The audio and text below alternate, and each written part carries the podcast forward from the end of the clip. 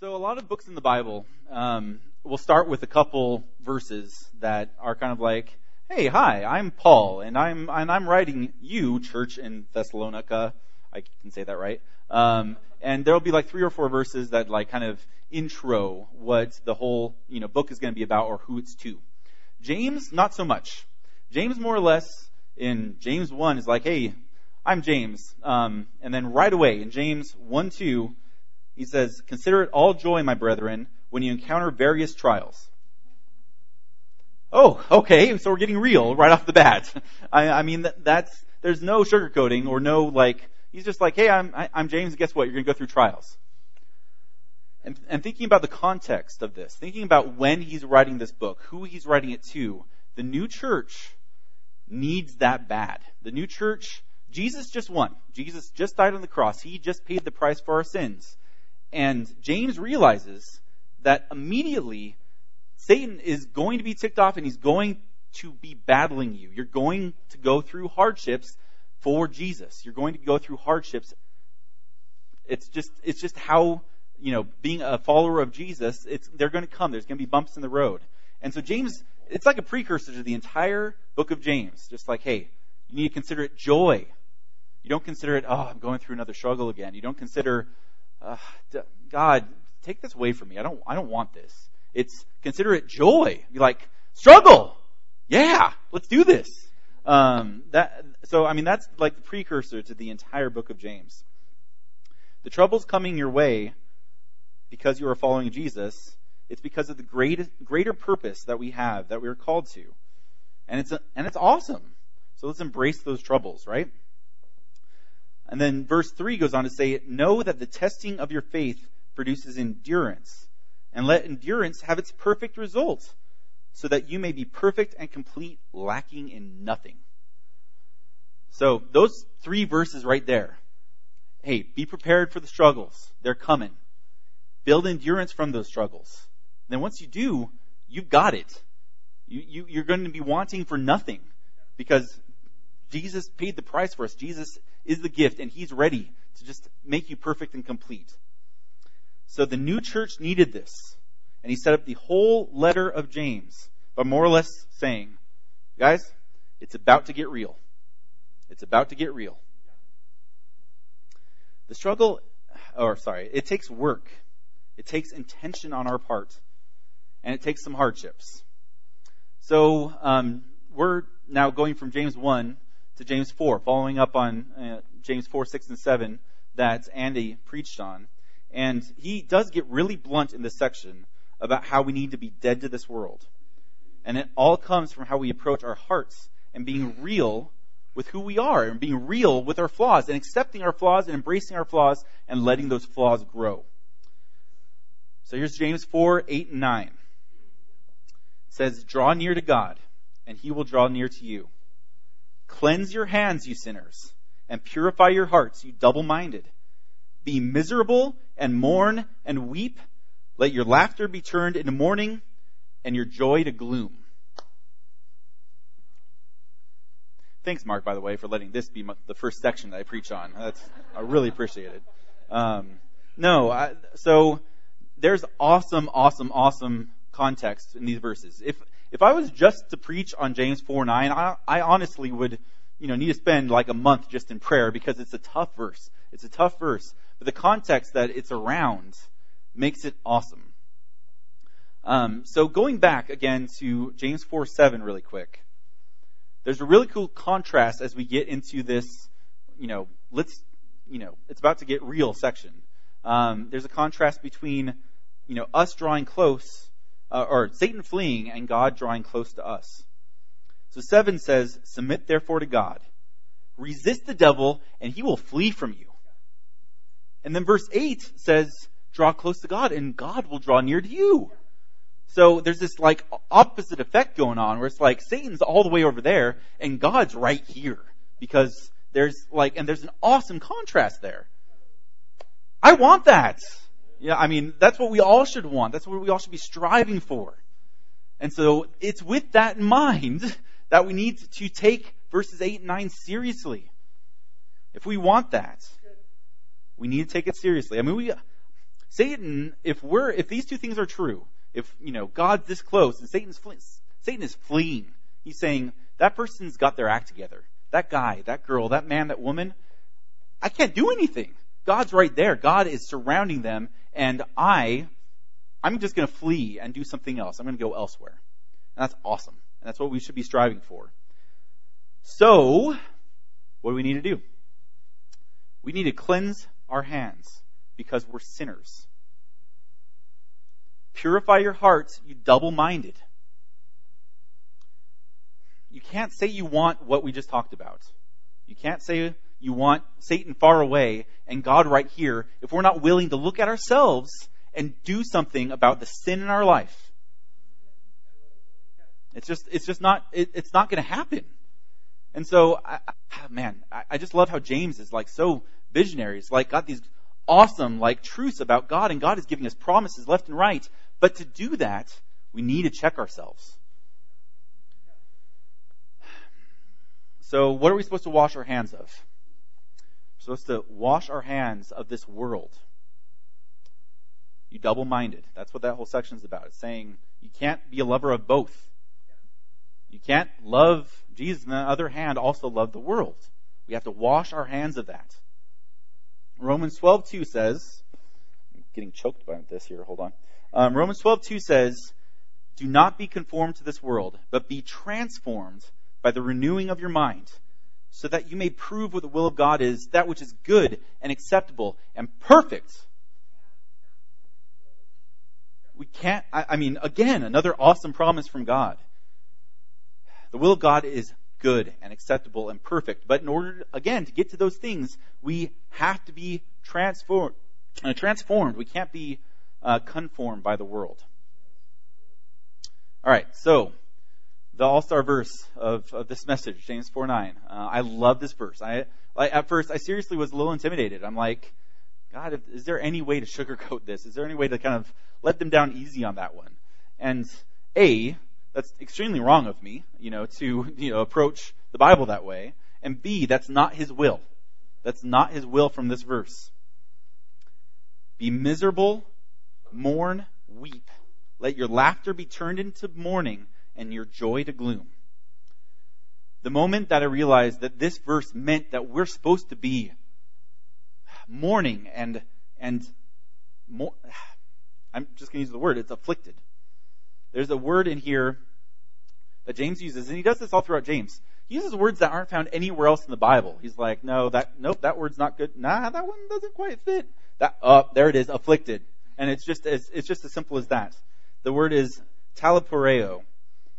And in the dictionary, afflicted is simply defined as to distress with mental or bodily pain, trouble greatly or grievously.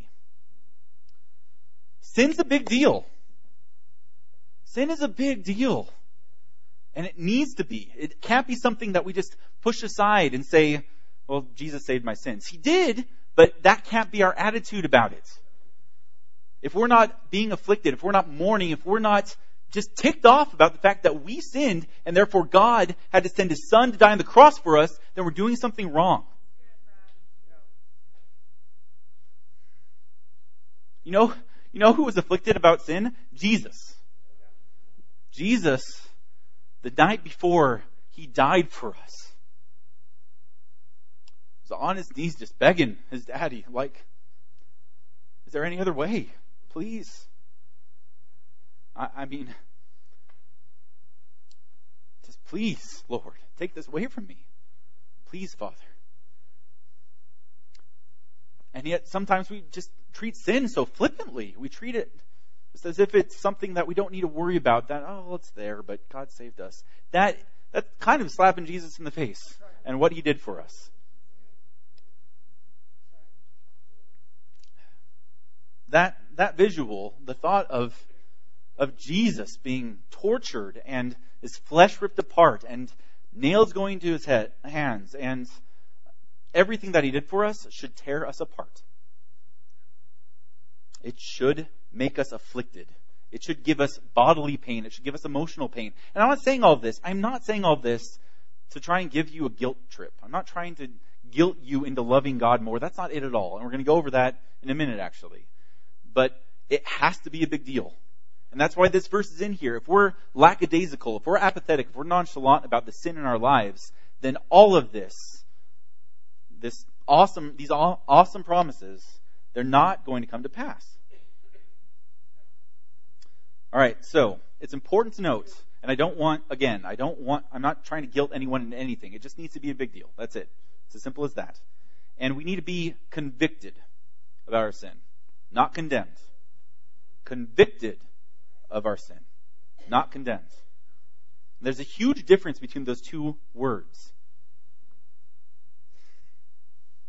We, we shouldn't be surprised when we draw close to God that God's like, hey, buddy, I love you. But hey, this right here, you know, you, you need to work on that. that you, you know that was wrong. And accept that correction from Him. Let Him convict you of those sins. Let Him love on you by correcting you. Let Him love on you by not accepting you for just who we are on earth, but instead seeing our purpose in the heavenly realm. So that's conviction. That's, you know what, God, I, I did screw that up. And I love you. And I'm going to work on that. Help me work on that. Condemnation is the enemy putting sin in front of us. Condemnation is the enemy saying, hey, look, you're, you're not worth anything. Look, look at you. You've been, you keep lusting. You keep lusting over and over and over. You, you're not going to fix that. It's right in front of you. Satan puts it right in front of you. You focus on it and you're like, you're right. I am no good. I don't, I don't deserve God's love. And then you, you distance your, yourself away and you keep putting sin in front of, of you and God. Conviction is God giving you the answer for your sin. In Romans 8 1, in Romans 8 1, it says, it says there's no condemnation. I lost my space, but yes, there it is. There, so now there is no condemnation for those who belong to Christ Jesus. There's no condemnation. The definition of condemnation is a statement or expression of very strong and definite criticism or disapproval. A statement or expression of very strong and definite criticism or disapproval. Sound like our God? That's not our God. Our God is not up there pointing his finger and saying, You sinner. Saying, Hey, you're a sinner. I get that. But guess what? I already I already had the price paid for. So let's work on this. Let's work on this together.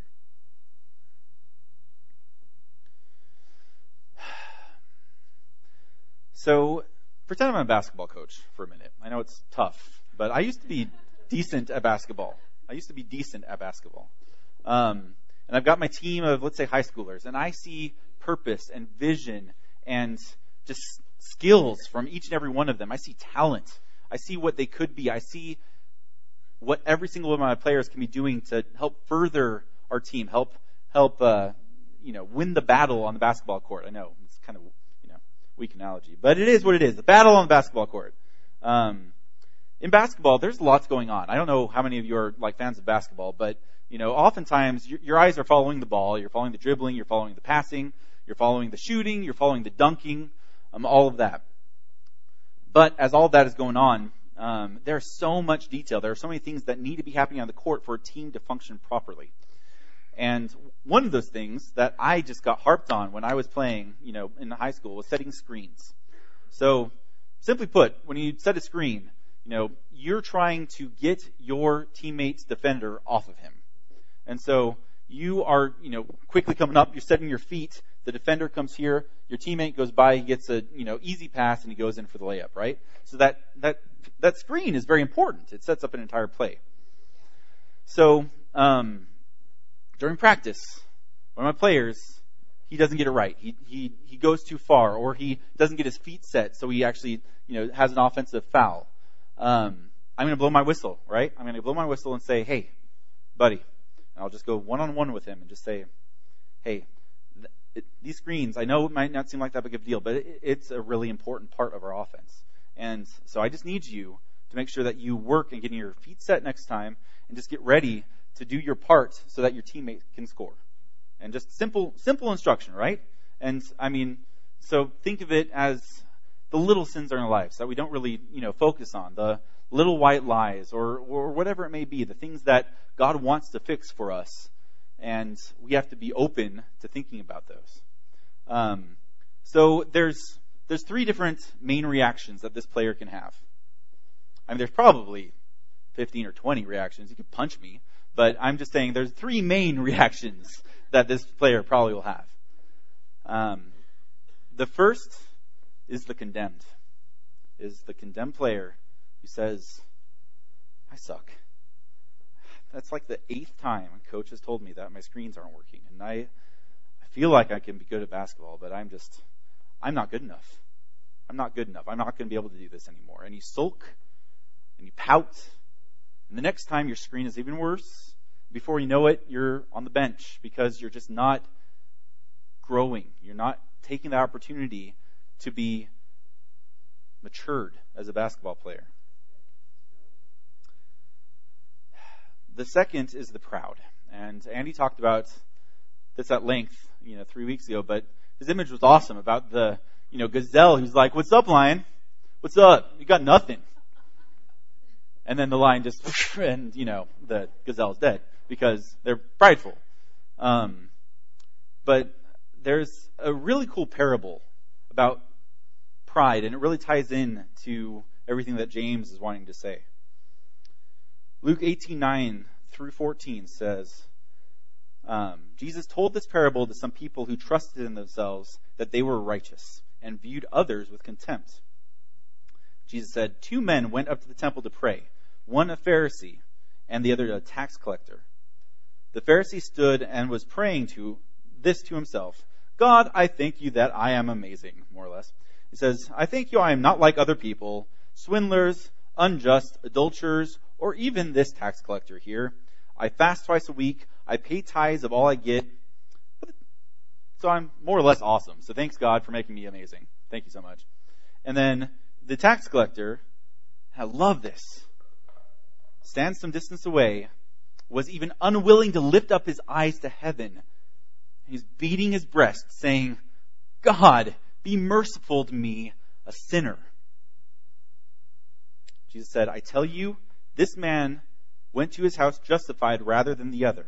For everyone who exalts himself will be humbled, but he who humbles himself will be exalted. Love that parable. It's good. And if I have basketball players like, set a screen, I can score 40 points a game. Have you not seen how I can just drain threes left and right and just, I got this. Who cares? I, I'm going to mess that up every once in a while, but who, who cares? I'm, I'm, I am a star. I'm a stud. Those little mistakes don't matter. I mean, how many times have we seen athletes that are super over the top talented and just never make it because they won't let themselves be matured? They won't let themselves get feedback. They won't let themselves get coaching. We all have that much, we all have that much talent as Christians. We all can be all stars on God's basketball court. I said it. Uh, it wasn't in my notes. I just, I, I was like, I'm not going to say it. I'm not going to say it, and I did. Uh, all right. so the last of the three is the, the player that I want on my team, the player that I want as a star on my basketball team is the humble. James 4:10. We got through 4:9. James 4:10 says, "Humble yourselves before the Lord, and he will lift you up in honor."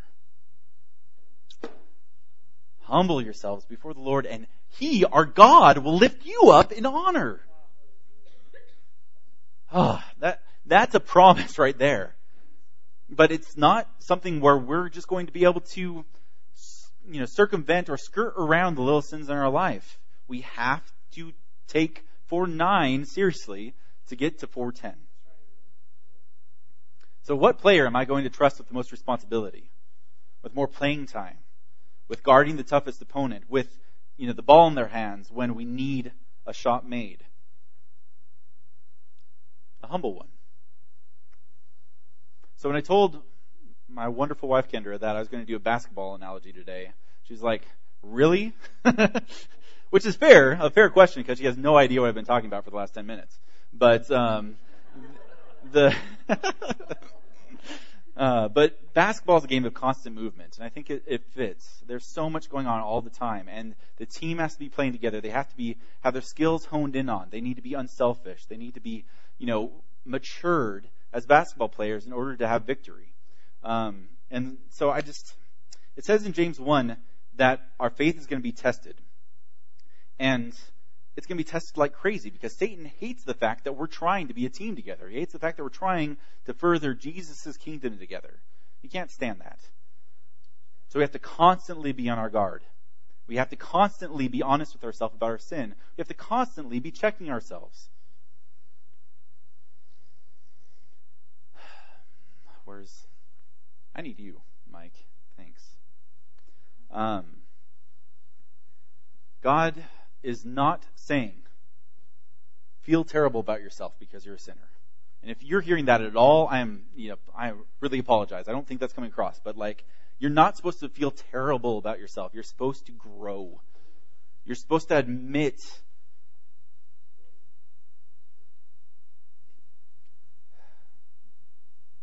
the book of James is just rich with just words that are encouraging us to mature as Christians.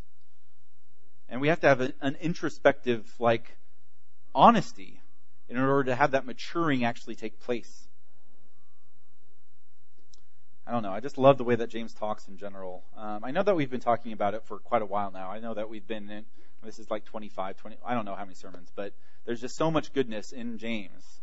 Uh, but I would encourage all of you at some point if you haven't already, and I hope you have, but sit down and read all of James in one sitting. Just read through the whole thing. It takes 30 minutes, maybe 45 minutes, maybe 25 weeks if you're Mark. But, you know, regard, it's, but just, it's, uh, it's an amazing book. It's an amazing book. And through it, I mean, it's just so cool. James is like, hey, you need to submit. You need to resist you need to humble yourself. You need to purify yourself. Get rid of the junk in your life. Did I mention humility? You should be you should be humble. Oh, and you know what? Let me let me mention it again. Resist the, resist the devil, and mature, and purify. I mean, it just go. It, it's just a rich book, and especially when you look at the beginning and how God just like prepares you to say, "Hey guys, I appreciate you accepting my gift. Now work with me on letting me mature you.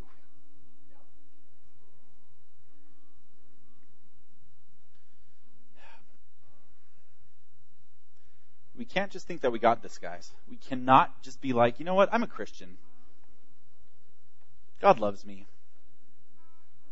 Notice the tone of my voice. It's like, ah, God, loves me. I'm a Christian. I, I, I know that He died for me. I know that, you know, I feel I, I feel good when I go to church. Um, it can't be that way. That picture of Christ on the cross, doing it because we put him there, has to be what drives us. It has to be what we focus on. And we don't stop at, God, I'm so sorry. Which, I mean, we should say pretty often, but we keep going and be like, show me how I can mature. Show me where I need to mourn. Show me where I need to be afflicted. Show me where I am not focusing enough on my flaws. Point them out to me. Mature me.